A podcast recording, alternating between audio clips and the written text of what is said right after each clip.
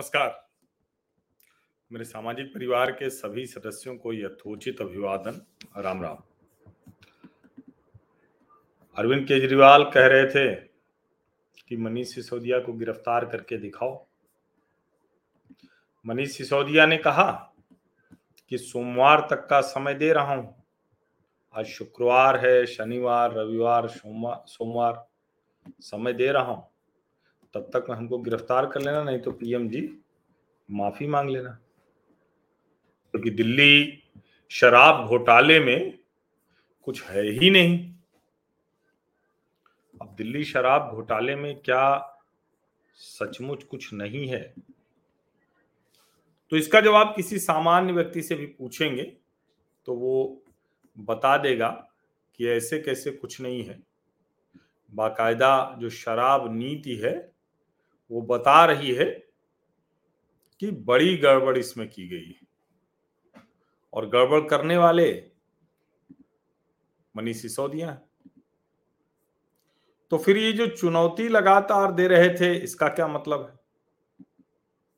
अब उसका मतलब सिर्फ इतना भर है कि दरअसल अरविंद केजरीवाल, मनीष सिसोदिया, इन लोगों को लगता है कि ये जो कुछ कहो, आरोप लगाओ, भाग जाओ, ये वाली जो राजनीति है यही सब कर रहे हैं, और इसलिए अब कुछ होगा नहीं, चलो आरोप लगाओ भाग जाओ, चलो आरोप लगाओ भाग जाओ। लेकिन क्या ऐसा है क्या? तो जब हम दिल्ली लिकर स्कैम, दिल्ली के शराब घोटाले पर नजर डालते हैं तो ऐसा दिखता नहीं। और मुझे तो सचमुच आश्चर्य हो रहा है कि इतना प्रमाण है, लिंक इतने जुड़ रहे हैं, फिर भी अभी तक मनीष सिसोदिया की गिरफ्तारी क्यों नहीं हो रही? भाई कोई ऐसी पॉलिसी बन जाए जिसके बाद शराब की खपत बढ़ानी है तो चलो ये हो सकता है, लेकिन बिक्री बढ़ जाए, रेवेन्यू घट जाए, जो रिटेलर हैं, जो थोक वाले हैं, उनके कमीशन को बढ़ा दिया जाए, सरकार के खजाने में कम आने लगे। तो ये तो घोटाला ही हुआ ना। अब लेकिन मनीष सिसोदिया की चुनौती के आगे प्रधानमंत्री कार्यालय नहीं टिक पाया, और मनीष सिसोदिया अभी तक गिरफ्तार नहीं हुए, और मनीष सिसोदिया ही पहले नंबर के आरोपी हैं। ये देखिए, आरोपियों की सूची मैंने लगा दी है। पहले नंबर के आरोपी हैं, दूसरे, तीसरे, चौथे, लेकिन ये क्या हुआ? पांचवें नंबर का आरोपी विजय नायर, जो सीईओ रहा है ओनली मच लाउडर। ये ओनली मच लाउडर शराब कंपनी नहीं है, ये इवेंट ब्रांडिंग कंपनी है। और आप तो जानते ही हैं कि आम आदमी पार्टी का इवेंट ब्रांड, इन सब से कितना लेना देना है, उसी के आधार पर तो ये पार्टी चलती है पूरी तरह से। अब इवेंट ब्रांड करते तो सब हैं, लेकिन ये कई गुना आगे हैं। अभी जो विजय नायर है, विजय नायर को आज सीबीआई ने गिरफ्तार कर लिया है। विजय नायर अभी तक देश से बाहर था और अब सीबीआई ने गिरफ्तार किया है। हेडलाइन जो अखबारों में, मीडिया पोर्टल पर छप रही है, CBI first arrest in Delhi excise policy policy case is AAP worker and businessman Vijay Nair. Vijay Nair, former CEO of only much louder, arrested by CBI in Delhi liquor policy case. The F I R by C B I had named Nair, Deputy Chief Minister Manish Sisodia and thirteen others. अब ये चूंकि LG VK Saxena ने CBI जांच की बात कही थी, उसके बाद ये सब हो रहा है। अब ये कुल मिला के जो अलग अलग लोग हैं, ये सब के सब इसमें आरोपी जो बनाए गए हैं, अगर उनको आप ध्यान से देखिए तो अलग अलग लोग हैं। पॉलिसी से जुड़े लोग हैं, पॉलिसी का लाभ लेने वाला है लोग हैं, पॉलिसी बनाने वाले लोग हैं, पॉलिसी को एग्जीक्यूट करने वाले लोग हैं, और ये साहब सबसे अजब हैं।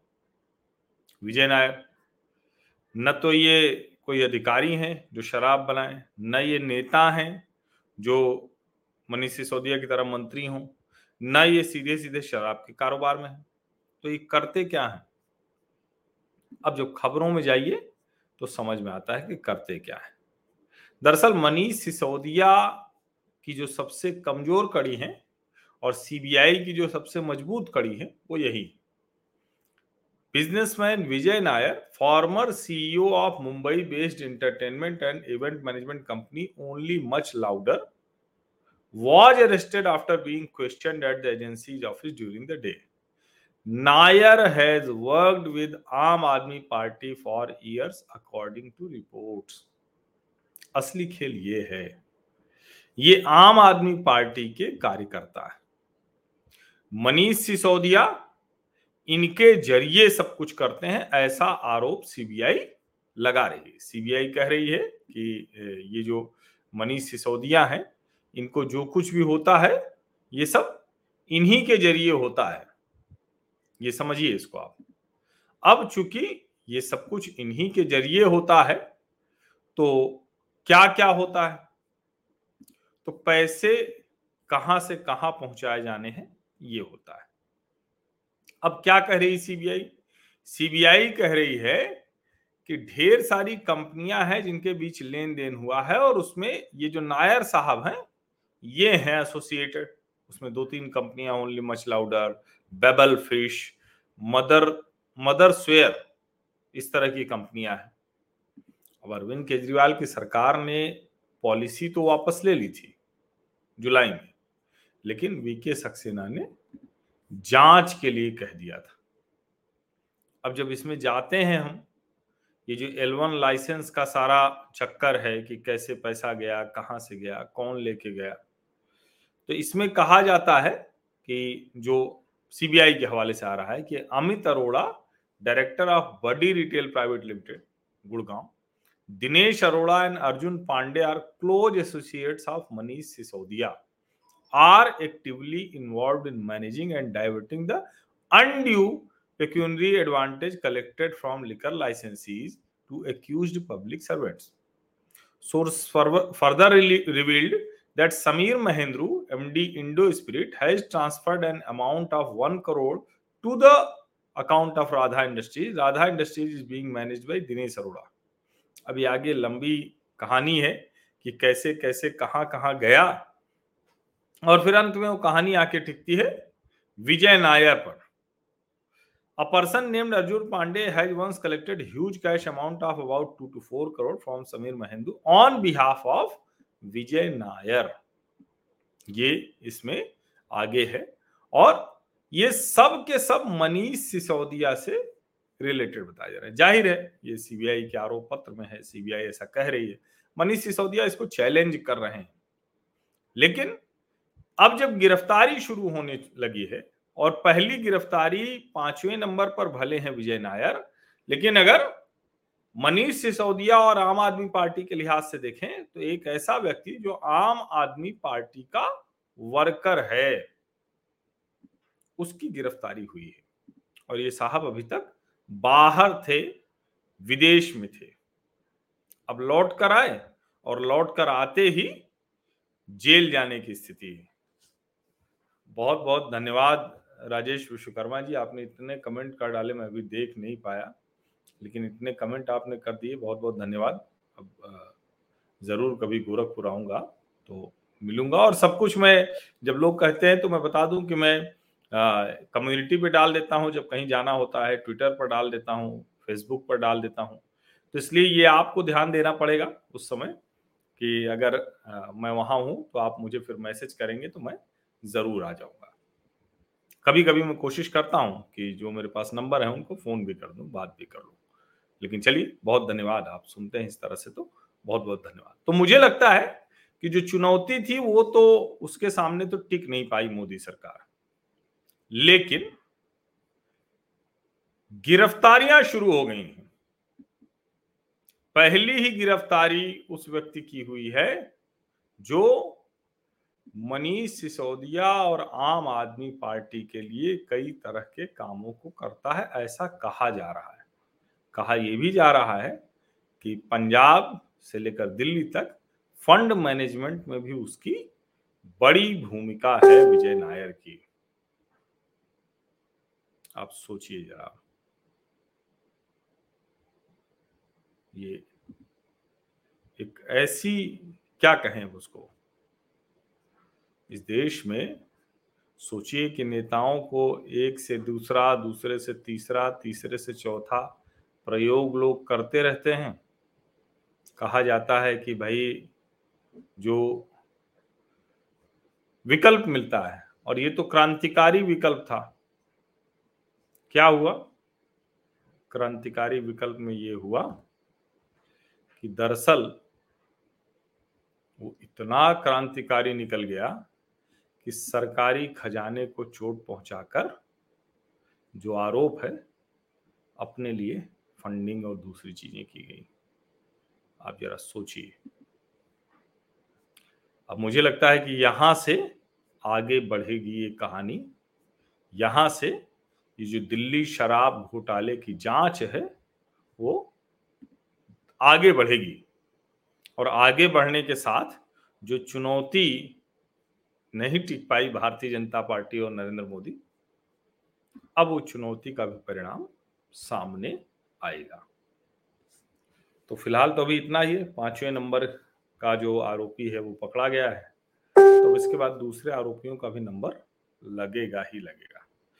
अब ये बीच से क्यों चल रहे हैं, पंद्रह है तो ऊपर नीचे कहीं से भी तय नहीं किया, तो ये बड़ा विचित्र है। लेकिन ठीक है, एजेंसियों के काम करने का अपना तरीका है।